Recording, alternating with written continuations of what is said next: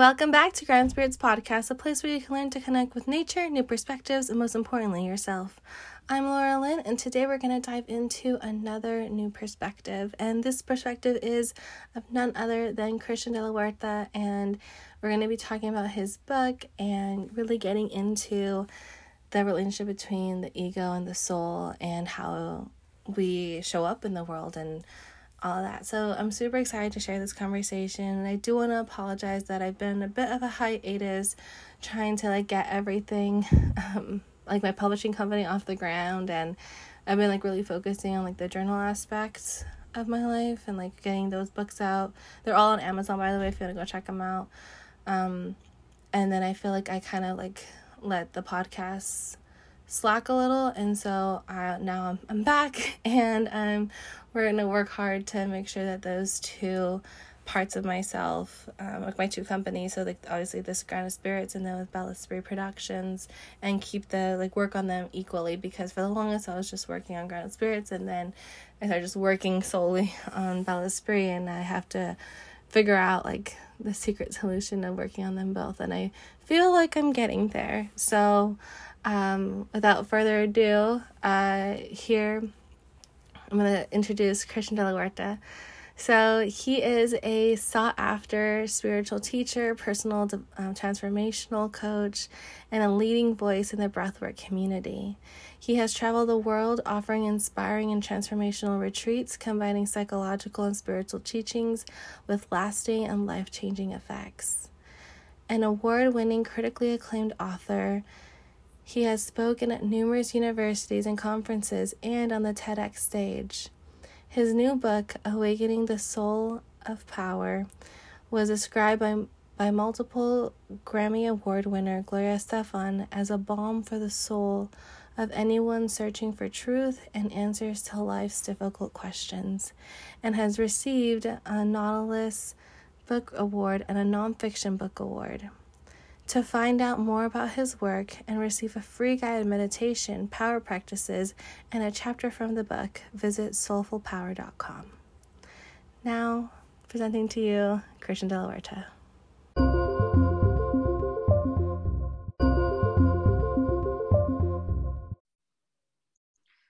welcome, Christian. Hi, Laura. Thanks, thanks so much for having me on the show. Thank you so much for being here. So I would first like to get into your own journey. So how did you get to to this place where you are today? Wow, what a question. I know, well, loaded on the first one. all, all in two minutes, right?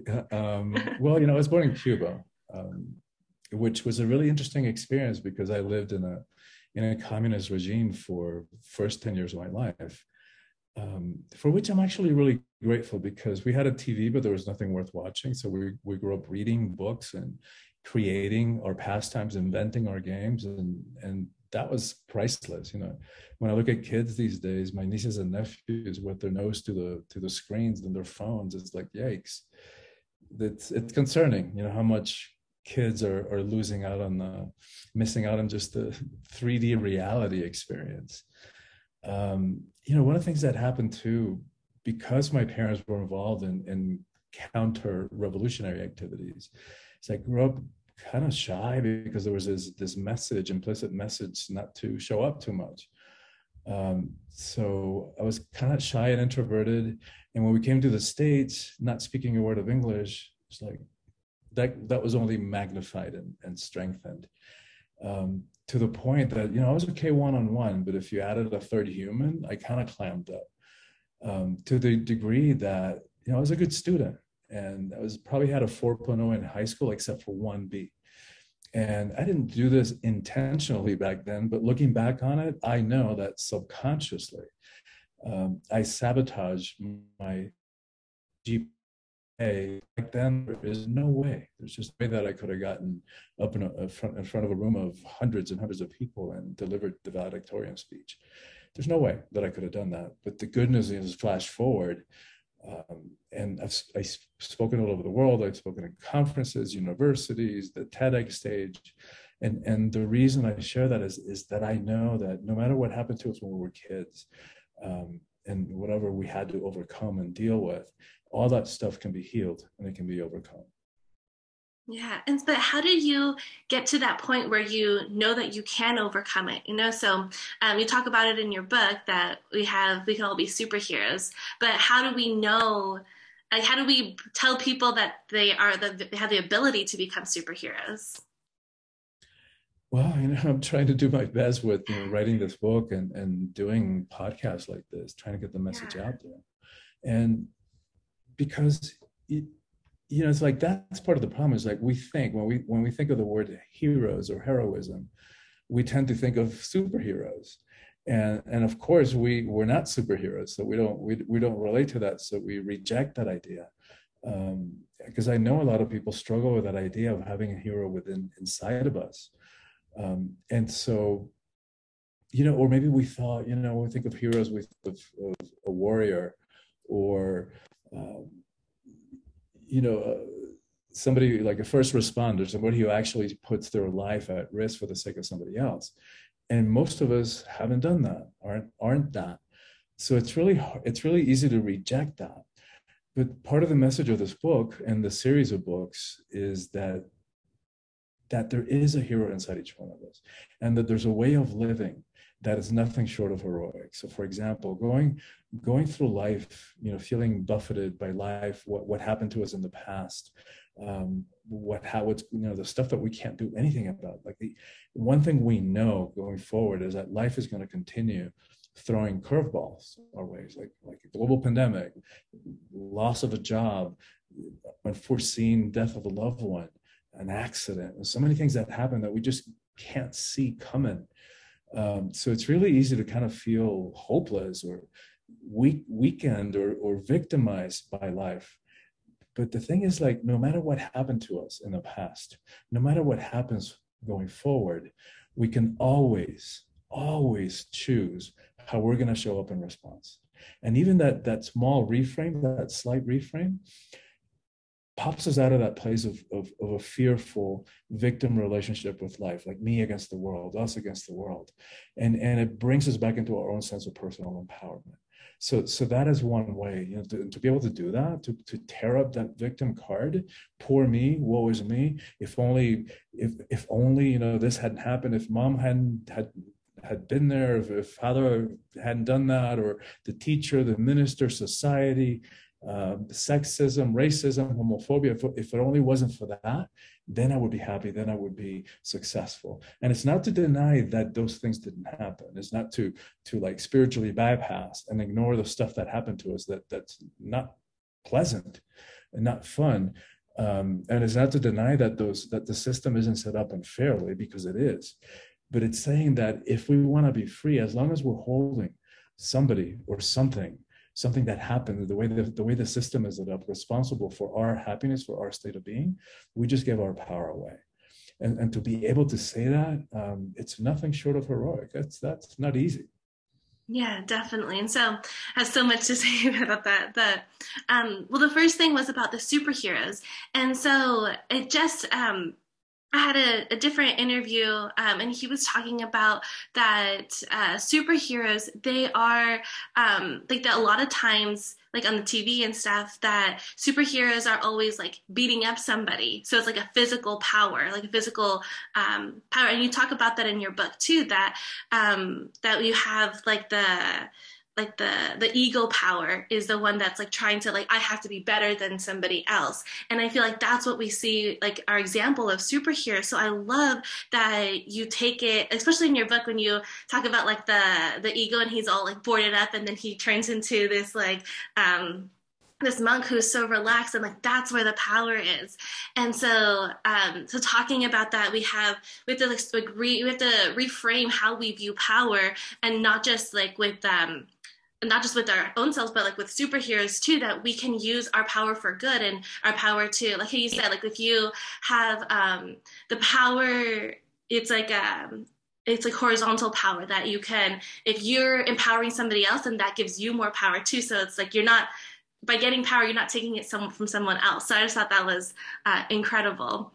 And so i'd love well, to get more yeah more into into the ego and the soul and stuff.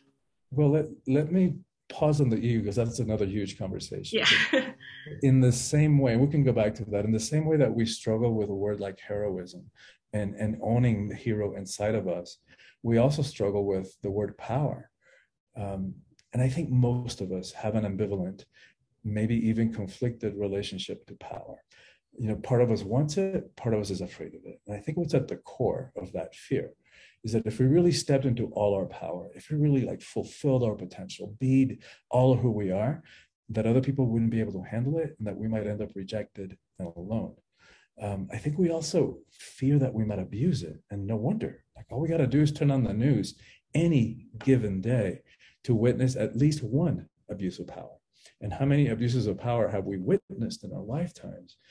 Combined with the fact that we've been conditioned to believe that power is a bad thing, power is a negative thing, with quotes like power corrupts and absolute power corrupts absolutely. And what good hearted person wants to be corrupted?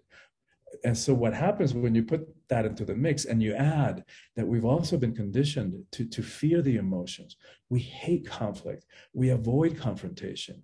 What happens is that we end up giving away our power, our innate, inherent power that no one can give to us, no one can take away we are the only ones who can give it away. And the sad part is the tragic part, really, is that we give it away for laying reasons. Like we say yes when inside we really feel no. We, we override our, our beliefs, our preferences, our desires, our dreams to, for, for an illusion of security, for a false sense of acceptance.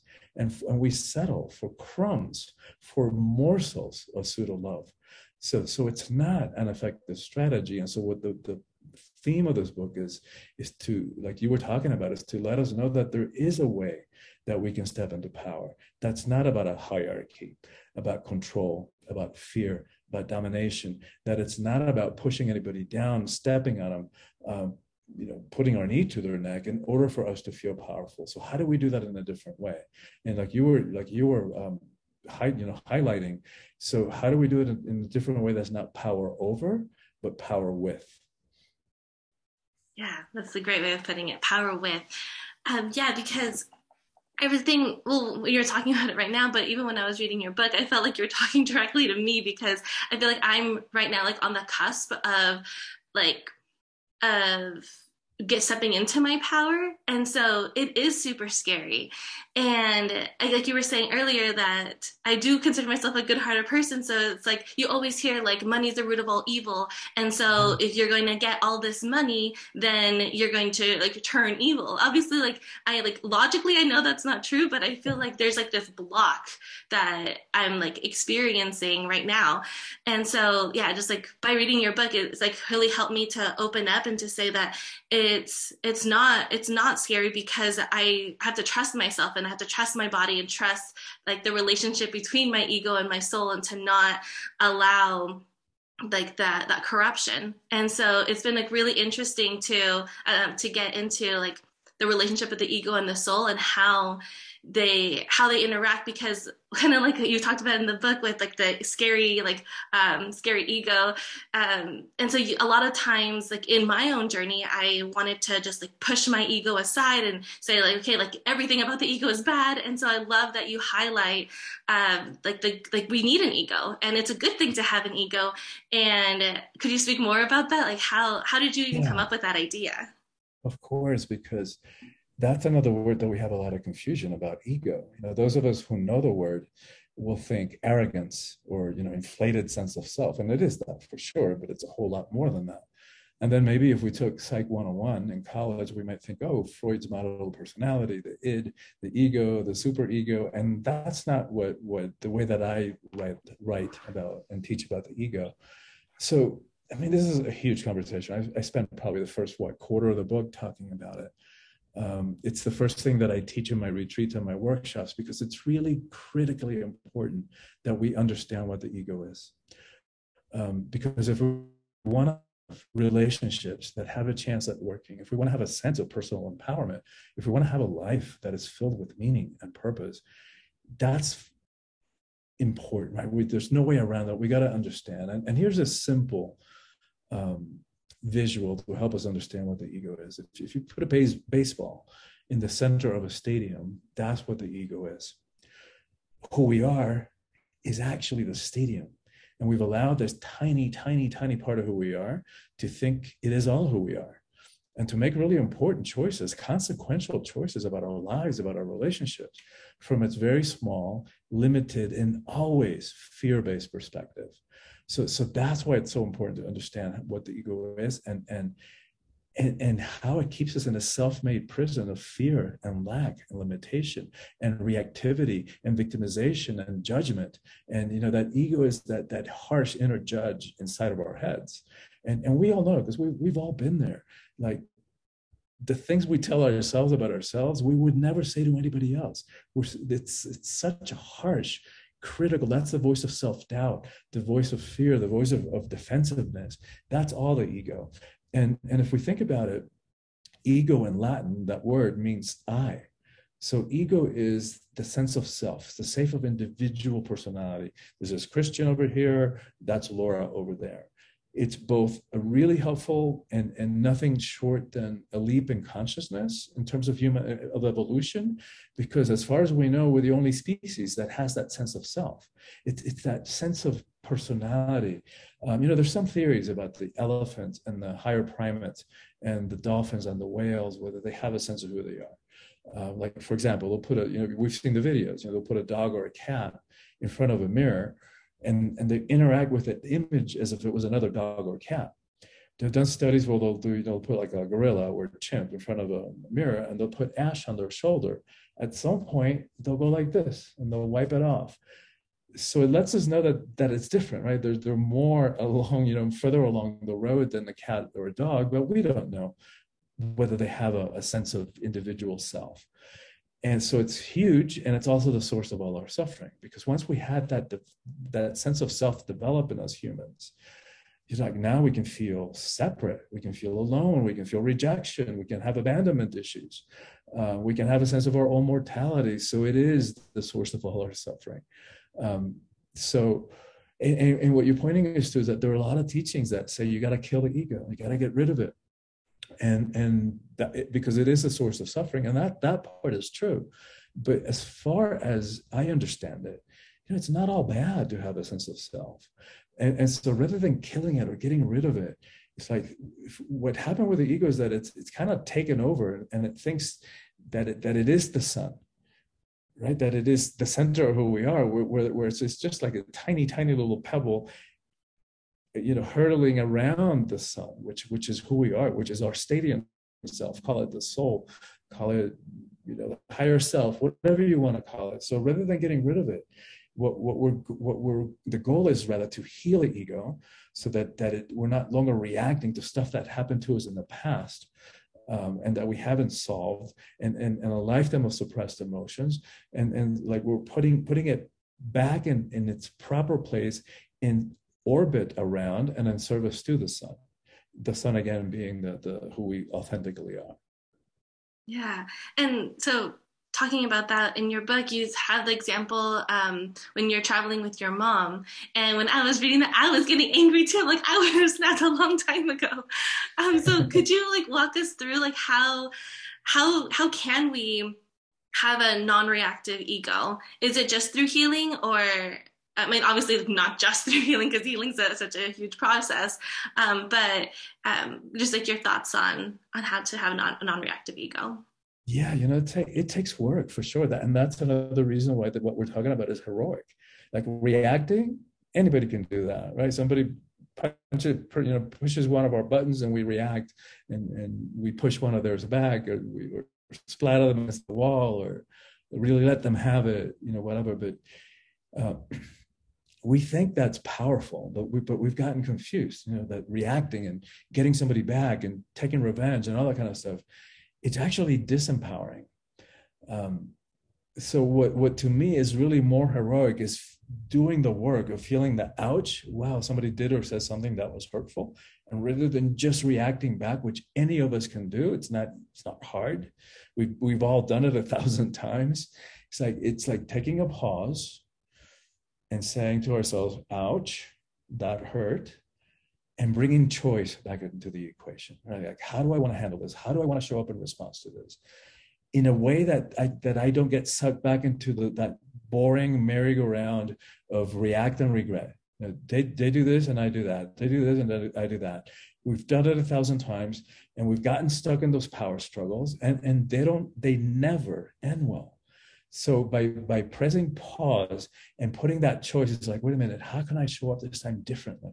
So that I can break this pattern of reactivity. Because every time we react, the adrenaline dissipates. And then what happens then? You know, like a few minutes later, a couple of hours later, maybe a day later, then that ego starts doing that number. It's like, oh my God, I can't believe I said that. Oh my God, I can't believe I did that. That was so mean.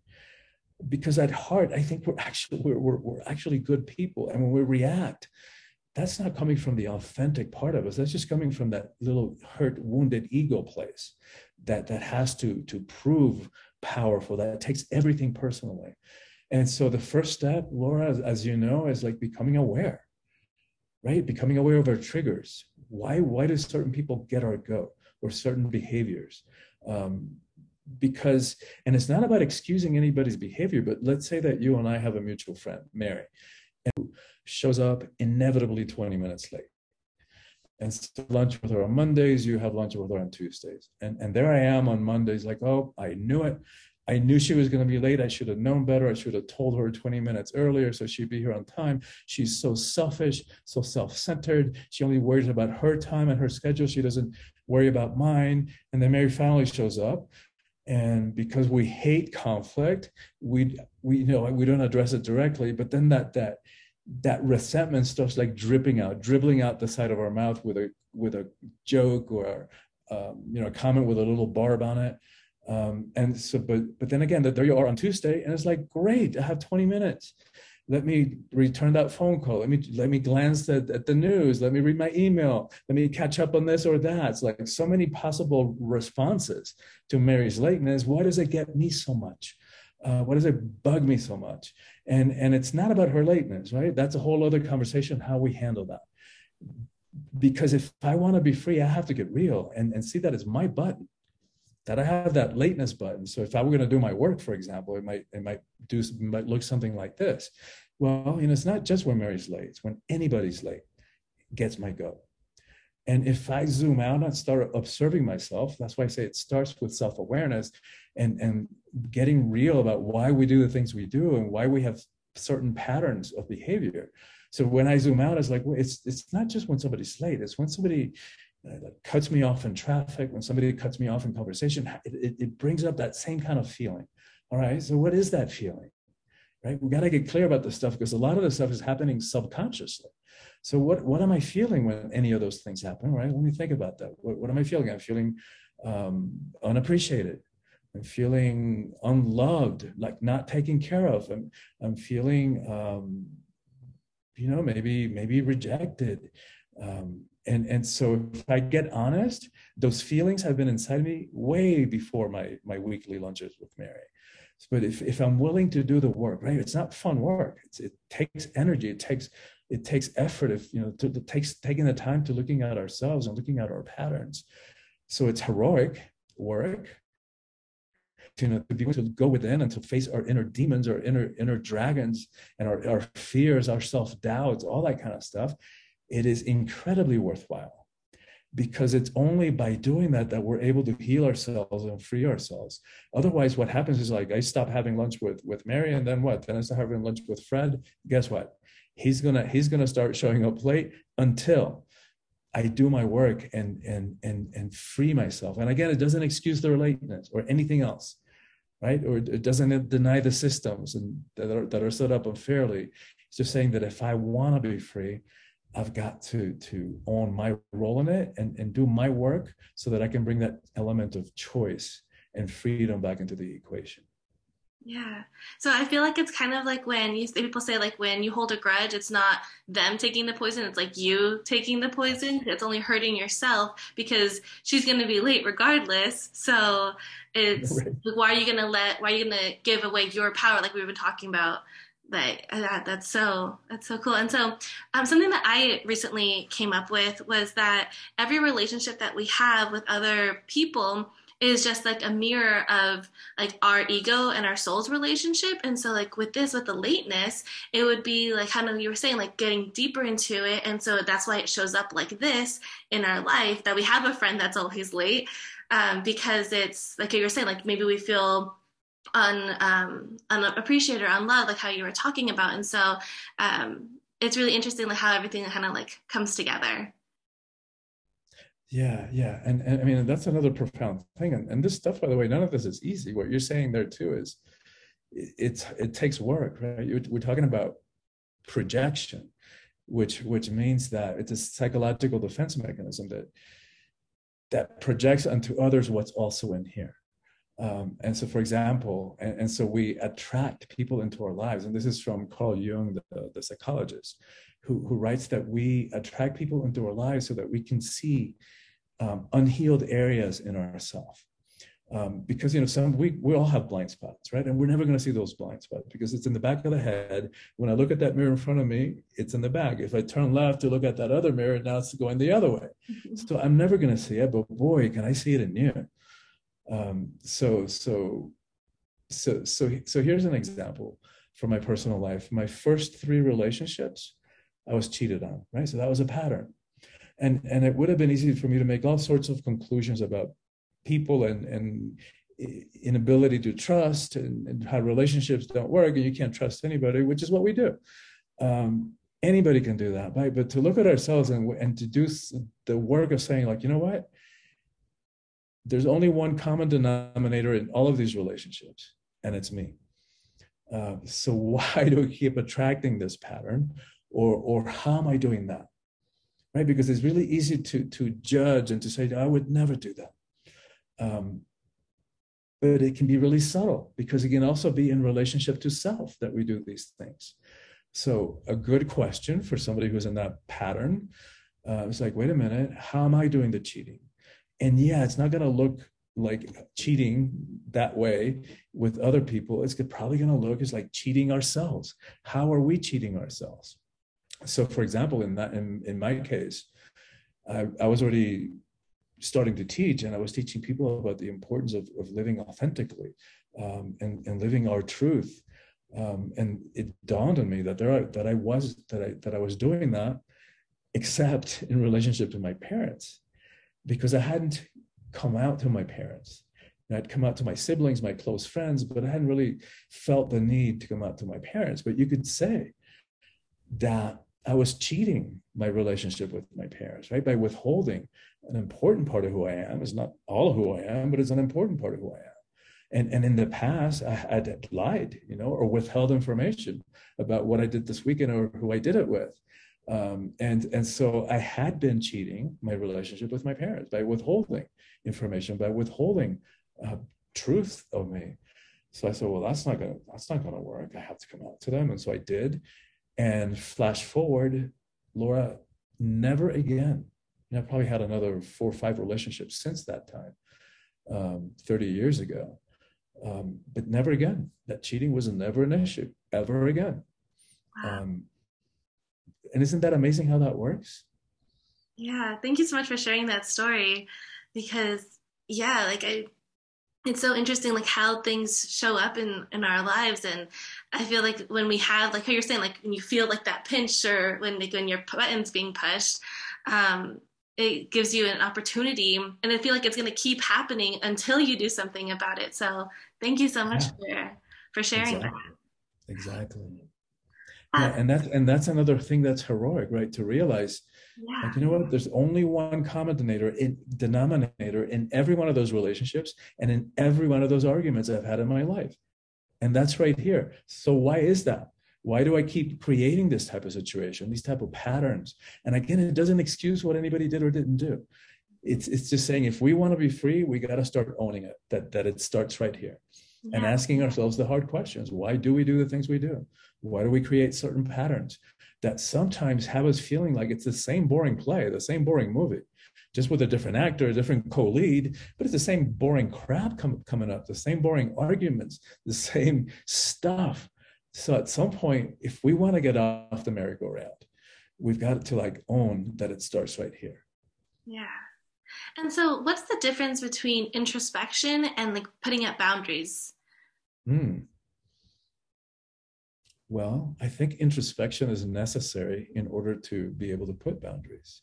Oh. Right. So we got we gotta get we gotta know about ourselves. We gotta know, we gotta start with self-awareness, right? So who are we? What are we doing here? What, what do I don't I like? What's negotiable in my relationship? What's not? Um, so so that's the first step. So and that the only way to that is going within. Um, otherwise, we're never going to figure out who we are um, and ask you know ask ourselves the hard questions who am i and what am i doing here? And, and what do i want from life? Um, and so once we get clear about who we are then we can put up some we can we can put up healthy boundaries. Um, like yeah you know i see now this pattern like no that's not going to work for me. It's not going to work for me because if i allow that pattern to continue i'm I am now the one who's disrespecting myself by putting up with that. Uh, so, so I said, no, that's not going to work. And, and we learn how to communicate those boundaries in a way that they can be understood and heard, right? Because the ego is also very um, judgmental. And I, you know, I kid around that the ego went to law school um, and, and appoints itself judge, jury, and prosecutor and knows exactly what the other person did that was wrong and delivers the punishment. Uh, so it's very self-righteous. And, and part of what we're doing on this on this journey and this heroic journey of, of freeing ourselves and stepping into our authentic power, not the worldly power the ego power that we that we started to talk about, is is figuring out you know what works for us and what doesn't work and how to communicate it without pointing the finger. Because the ego is really great about you did this. You always do that. Um, and when we're pointing the finger, that other ego that doesn't yet know it's an ego, all they can do is defend and attack back. And so then that's when we get into that boring merry-go-round of react and regret and, and locking horns until until one of us blows up and then we cause harm to our relationship, sometimes irreparably. So so again, first step, self-awareness. Yeah. Yeah, thank you so much for that. Um, so I wanted to move into um, the actual like, writing of the book because, like how you said, like we could talk about the ego forever, but I feel like in your book you put it together and you like the chapters, the way that you laid it out. Um, like, could you talk more about like the the writing process of how to put it together and have it be um, like digestible? Like it was like in like good um, good bites. And it wasn't just like all of it in someone's face. Like when oh, when I was reading I didn't feel like I was being overwhelmed by all this information. It was very digestible. So could you talk about like your writing process? Thank you so much for that because that that was a huge breakthrough because in the first iteration I had huge long chapters you know they were more like term pa- term papers.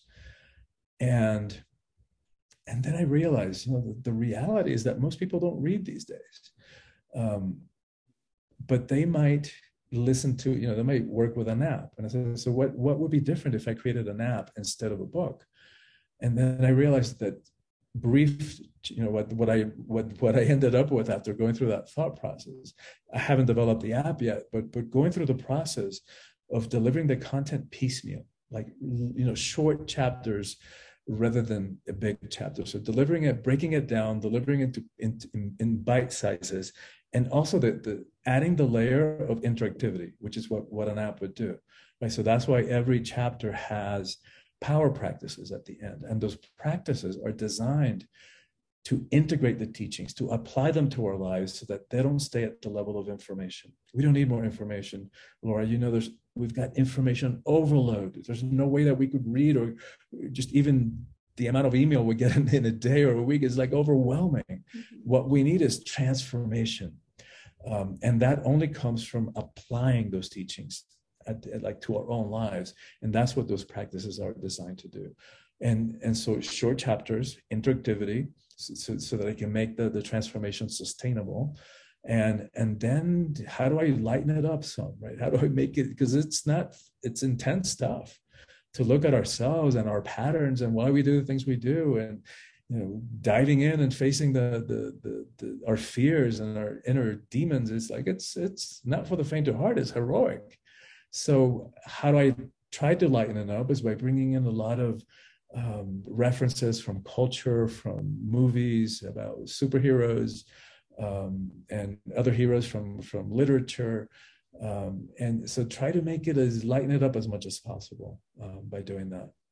Yeah, and I thought that was great. Um, you referenced um, Lord of the Rings and Star Wars a lot, and so my question to you is: Do you think that those creators meant it like the way that you saw it, or like how do you think like because when you were saying like wow how did i never notice that? Like with the power the power plays between the different characters. And so i wonder if that was just from your lens of your of how you saw it and now we can all see it that way or if it was created it was intended to be created in that way yeah that's a really good question and, I, and of course i can't answer for them yeah um, but i have but i have read you know from about george lucas that he intentionally used the framework of the hero's journey that uh, Joseph Campbell tells us about. I mean, the hero's journey has been around human history forever since, since the ancient Greek days and mythology and all that. Um, and it's all throughout history, all throughout our literature.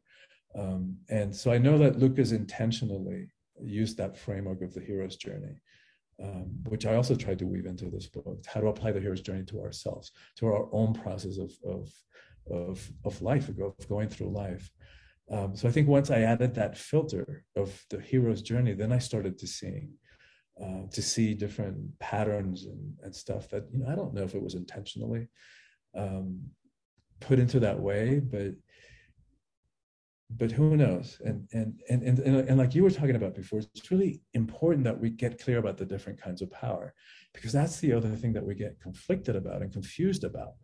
And and so you know to realize that there's like there's worldly power or ego power and like you were like you were starting to point out um, we tend to associate power with with things that are outside of us so money like you said fame.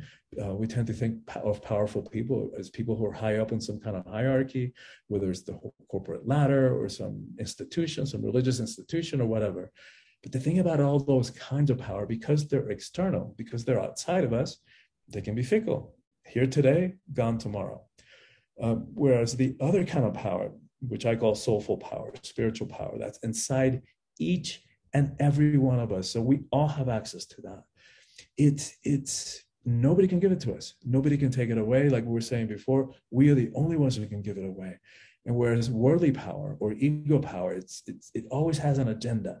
It's always trying to grab something for itself, um, and it's self-aggrandizing. So blowing itself up to blowing itself up to seem bigger than it is soulful power is humble um, it doesn't need to prove anything to anybody and it's all about service about making a difference so think about you know a gandhi or a gandalf in the lord of the rings in their simple monastic robes their sandal feet we would never know how much power they hold from looking at them until power is called for until it's necessary and then get out of the way.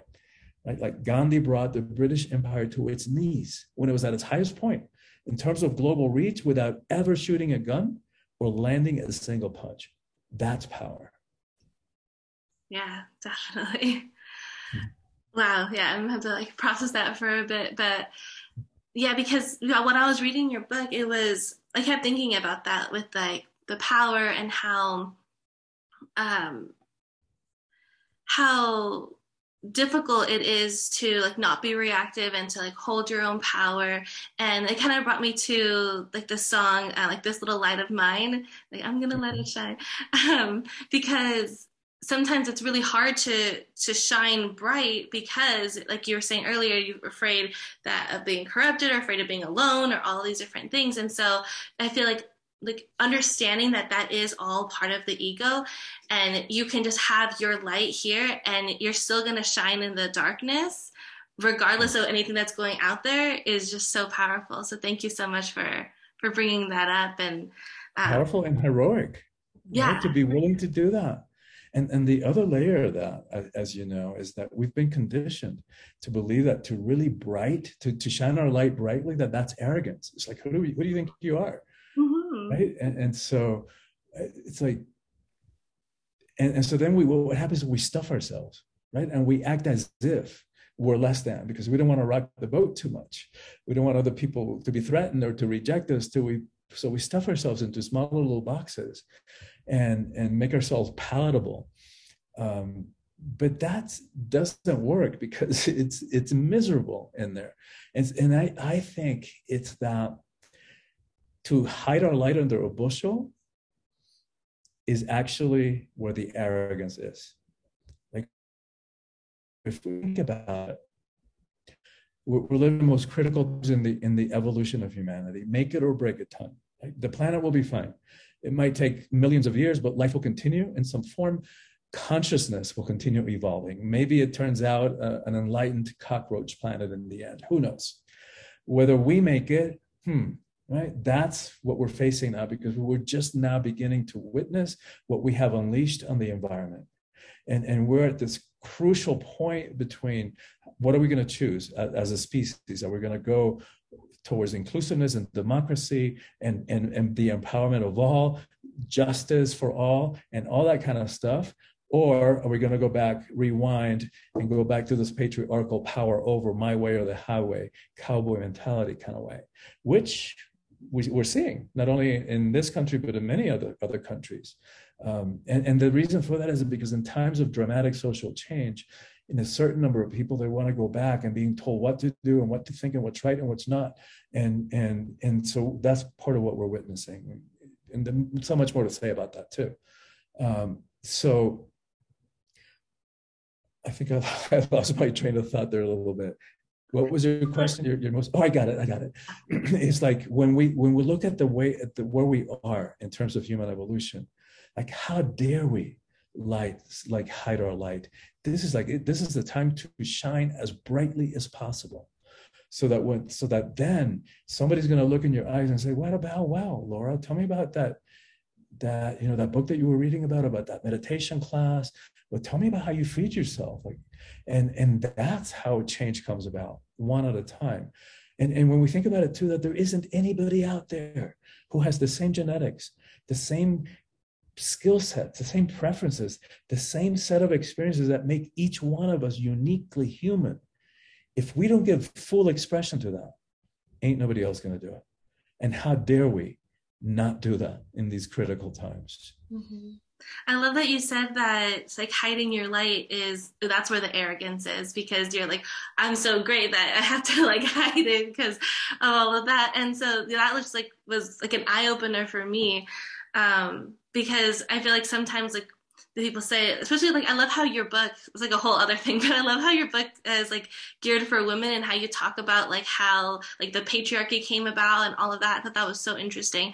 But with women, like we're always told like don't talk too much, don't be too much, don't do this too much. Um, and so I feel like by hearing that for the last almost 30 years, I feel like I had been like pushing putting like a mm-hmm. little like box over over my light and I always felt like it was to not rock the boat or like things like that you were talking about. But now, like the whole reason I started the podcast was so that I could find my way back to opening up and shining my light. And so it was like really cool that you that you brought that up because that was that's how like here you are on the podcast and that's like the how the the podcast began was because I realized that like why am I hiding myself? Like I should do this. And so yeah, that was just like really yeah. cool that you brought that up. Amazing, amazing that you wove it in that way and, and that it's supporting your own personal journey of empowerment already. I love that. And and yeah, the book is for everybody, but it has a particular message for women.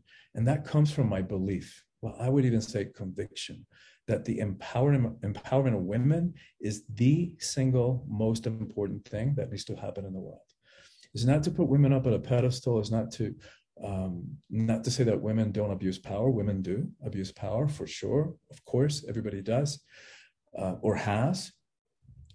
Um, but it's because we've been working so off balance, right? And it's certainly not to give women more stuff that, that they have to clean up in this world it's because we've been working so off balance between the masculine and the feminine energies in the world that we all have right the masculine and the feminine balanced in the universe except for for for us well as far as we know um, that that have turned the feminine into weakness it's like wait a minute like what if what a faulty assumption especially guys you know since we were boys little boys don't cry why is that right? Why is it only little girls cry? Does that mean that crying is weakness? It's like, wait a minute, lots of faulty assumptions there. First of all, that the feminine is weakness. You want to talk power, courage, strength, resilience? Let's talk about the power of creation that lies in a female body. Um, and again, so much more to say about that. And then the, the faulty assumption about the emotions being weakness. Like, wait a minute, who said? Um, you know, the it's like you be spiritual teaching that everything is energy. Now we know from physics that it's true. It's all energy. That includes this chair that I'm sitting on, the computer, the body, the emotions. It's all energy. It's all vibration, even though it might feel solid. And we know that energy cannot be destroyed, it can only change form. So, going back to those emotions that we have suppressed, we haven't, you know, when we, for all the times that we have overridden our, our, what we were feeling, our preferences, when we were hurt, when we were sad, and we didn't express that, that stuff doesn't go away. It's because energy cannot be destroyed. So we swallow it and we swallow it and we stuff it, and it, it gets stuck in the tissues of our body. And, and where it only festers and gets worse. And, and here we are, you know, here we go going forward after years and decades of suppressing emotions. And here we are trying to have a relationship in the present moment, all of it getting filtered through that lifetime of unhealed trauma and unexpressed emotions. Like, yikes, which we then start projecting and throwing and dumping on each other's laps. It's like, wow, like how any relationship can work boggles my mind because we haven't been taught how to approach them, how to hold them. And we certainly haven't been taught how to clear them. Because then what happens is we stuff and we stuff and we stuff. And then only two things can happen that energy cannot be suppressed. So either the next unfortunate one rubs one of our buttons and boom, volcanic eruption, overreacting because it's we're, we're actually reacting to stuff that's inside of us that's been brewing in there um, and so we overreact and we cause harm to our relationships or suppress, suppress, suppress, suppress. That stuff has to come out. So it's going to start seeping up and out and, and showing up as physical symptoms, heart attacks, ulcers, um, cancer. And so we've got to get this. We've got to get both our relationship to power and what, and we've got to master our emotions and learn and give ourselves permission to feel and to learn how to communicate those emotions responsibly, courageously. It's always going to take courage and responsibly. Not so. In other words, we're not going to go around like two-year-olds throwing tantrums. Um, you know, we're going to learn how to communicate them courageously, responsibly, and gracefully, which means in a way that they can be heard. Yeah. So, like, how how do we do that though? Like, how do we because um, you said like take a second to to tell somebody so that could be that could be a good tip of how to do that. Um, but maybe also like I don't, I don't know actually like how do we um like let go of that energy? Uh, so like actually like that could be one. Another one that i've actually been trying to do is like at night i always think about like hey, is there anything that i need to let go of and like not hold on? Because um sometimes like where whatever happened that day, I like think about it in my head before I go to sleep, and it's like, why am I thinking about this? Like I haven't been able to let it go, and so that's like something that I've been doing. But do you have some tips of how to? Yeah. Yeah, sure. And again, it goes back to self awareness. So you know, if you asked me 30 years ago what I was feeling, I had no idea. I couldn't tell you because I had no idea what I was feeling. Uh, because we've been so conditioned to, especially men, to not understand the emotions um, and and by the way, now this is part of like even leadership studies. You know, emotional intelligence. It's like one of the qualities of like really effective leaders. So even from that perspective of, of wanting to be successful in the world, this is a good idea. And again, it's not easy to do. But and so how do we start? Like this is when I started doing this. before iPhones were, were around. Um, so you know, because now you can you, now you can set a timer on your phone. But at the, at the time, I used to carry around a, a timer like from Radio Shack. And so it'd go off on the hour, and I had put together a list, a grid of emotions, um, and like you know, figured out what they, what they were. And so the timer would go off, and I would go by my grid. Am I feeling that? Uh-uh. Am I feeling that? Uh-uh. Am I feeling that? Mm, maybe. Right. So so over the course of two weeks, you don't have to do this forever, but, but I became much more aware of what I was, what was going on in my emotional life, Uh, and then the next step is learning how to communicate it. Because, like we were saying before, the ego is masterful at pointing the finger and blaming others. Um, so part of it is is realizing it's it's like like with an example about Mary's lateness. It's like it's my stuff. Like, and it doesn't excuse her lateness, but it's my stuff that it's, it's my emotions that are getting triggered because of all the stuff that we talked about. So then learning how to communicate them in a way. So for so for example, um, using I statements right? And, and because sometimes to clear those energies, it requires communicating them. And, and, and sometimes if they're around, we just have to write them a letter. And, and so, um, or if there isn't that, that there, the ability to listen with them or to communicate with them, then we just have to write them a letter and do that work of clearing it. Um, so to communicate in a way that it can be heard using I statements, which means that we own the responsibility for our emotions, not excusing what they did or didn't do, but we own our emotions because they're our emotions. Nobody can make us feel anything if that little wound, if that little button isn't already in here. Um, and so, like learning to, to use, like, you know, when you do this, I feel, right? That's a really great formula. Rather than like, you, you, you, you always do, you never do that. Especially when we use words like you always and you never, forget it, hang it up. They might be looking you in the eyes, but that little ego in their mind is going back in time, back in time, back in time to that one time in 2001 where it didn't do that. And then it can say and be right, technically, because that's what it wants to prove that it's right. It's like, well, that's not true. I don't always do that. Um, or, and, and so we learn how to use phrases like that. When you do this, I feel right? So owning our emotions so that that other ego doesn't get defensive, and it might still get defensive, but it minimizes the chances that it's going to get defensive. And you know, breath work is a great um, modality that helps clear those those stuck emotional energies. I don't know anything more effective. Um, in terms of healing past trauma and clearing those that that lifetime of suppressed emotions than that. Wow. Yeah yeah, so much to think about. Um, but but yeah, like talking about emotions and like getting having like more means of like open communication. Would you say that that's like something that like one of the top things that we need more of in this world to have more communication? Oh my God, yeah. And and to understand the ego, right? Because the ego is running the world. The ego is the the re, the ego is the reason that we have divorce and internationally while we have war. Um, so and and so and it's all that part of that that heroic journey of, of self-awareness and figuring out who we are and what makes us do the things we do and and it goes back to the ego and, and then understanding the emotions so that we can become emotionally intelligent you know become increase our eq um, uh, which unlike iq we can actually do something about our eq um, and, and so understanding the differences about power and, and why in our own cases, like becoming aware, where do we give our power away? Right. And, and that only comes from watching ourselves, going through our lives. So do I tend to say yes when inside I really feel no? In what kind of situations? Is it in romantic, intimate sexual relationships? Um, or is it maybe with authority figures, parental figures, bosses, um, religious leaders, coaches, that kind of thing? And so by becoming aware of the patterns, then we can intervene and do something about it. But we can't do anything about what we can't see. Mm-hmm. And kind of like what you're saying with the ego being the size of a baseball, we can't see as we're like the baseball, we can't see that how big the stadium is. So we need to yeah. have like better, uh, more awareness to be able to see all of that. And then, wow, that's incredible. yes, yes. And it's doable. Like it's doable. It's not easy, but it's doable. Like if going back to my adolescence that you had asked me about, you know, my childhood, my adolescence was one long depression.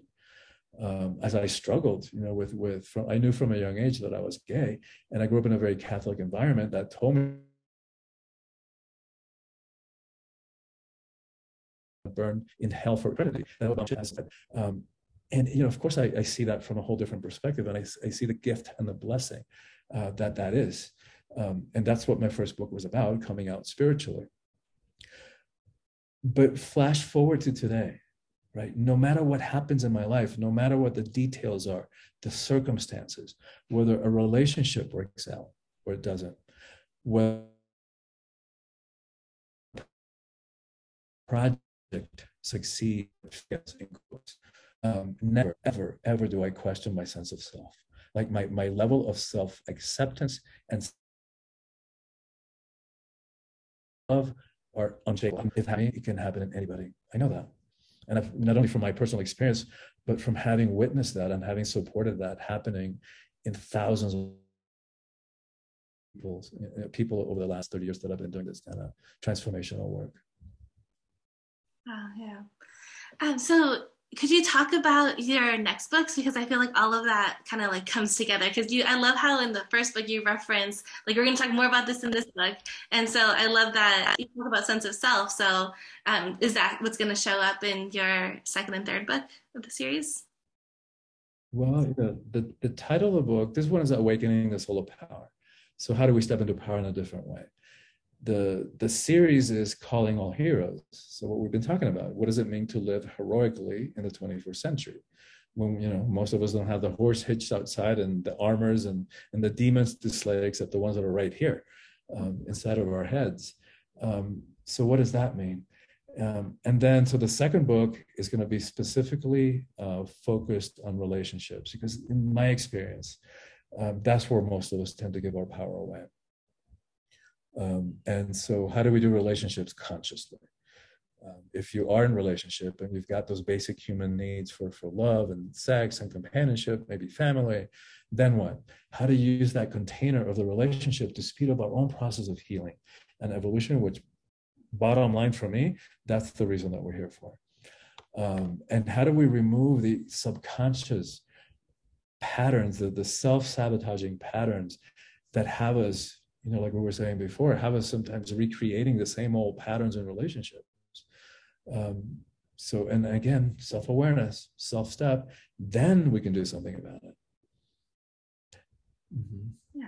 All right, cool. Yeah. So, could you share um, where everyone can find you? Yeah, thank you. Thanks for asking that. The, the book can be found wherever books are sold. So, if you want to support your local bookstore, you can ha- order it there, or you can get it on Amazon. And in terms of reaching me, probably the best way is my website, which is soulfulpower.com. S O U L F U L P O W E R.com. And from there, they can they can access my my social media media. And for your audience, uh, Laura, if anybody who goes to soulfulpower.com and gets on my email list, and we all know how easy it is to just click unsubscribe if it doesn't work for you down the road. But anybody who does, we'll send them a sam- sample chapter of the book, the one that talks about what it means to live heroically. We'll send them some of the power practices that you and I were talking about. And we'll send them a, a short teaching and guided meditation about trust, about how do we move more into trust in these times of chaos and uncertainty. Um, so, so yeah, thank wow, you. Wow, that's wonderful. thank you so much for being here. And I love this conversation. It was a great time. Thank you, Laura, and thank you for having me, and, and, and thank you for having the show. Uh, because I know that in your willingness to do that, right, in your willingness to not, in your unwillingness to hide your light any anymore, right? When you said, you know what, I've got it, I'm going to do this, no matter what other people think, um, or whether they judge me or not, and your willingness to do that and to shine your light, um, lives are being touched and and helped and a difference is being made in real human lives. So thank you. Thank you so much. And that's it for this episode. So I really hope that you were able to have a lot of takeaways from mine and Christian's conversation. It has really changed my whole perspective, and um, I really encourage you to go read the book. Um, like on on Sunday, I'm going to actually like go through or maybe not this Sunday, but one of the Sundays when I have my, just me talking, I am going to do like how I used to, where I would go through the book and give you uh, my the best quotes and like really just discuss the book. So if you're interested in that, um, stay tuned. Um, that'll be coming out shortly, and and yeah. So I know, like I said before at the beginning of the episode, that I know that I've been like slacking on the podcast, and so I'm definitely gonna like step it up and start being more active on Instagram. And I did a whole website redo, but then I kind of just like left it, and I haven't updated it with like the normal episodes like I used to. So stay tuned for that as well because I am gonna be like everybody that I haven't like back from I think Anne Hints was the last one that I posted, and I've had a lot of people on the show since, and so everybody's um, website will be up, and then I am starting a YouTube channel where I will be putting these conversations up on YouTube so that you can check it out too because some of them. Um, it's better for the for the visual. Um we either have like different bits to show or um it's just better visual. That's just something something that you just need to see kind of thing. Um, but but yeah, just thank you so much for all of your support and for being here, and and yeah, if you want to learn more about me or the podcast, go to groundedspirits.com and like I said, it's a completely redone website, so I have everything on there. I have the Bel Esprit uh, part of it too for my books. Um, and I have like a more of an in depth of the why and why I chose to do all of this. So, so yeah, thank you so much, and I'll see you on Sunday for just like a spiritual update of my life. Um, this past almost month since I posted the last one. So check that out on Sunday. Bye, everybody.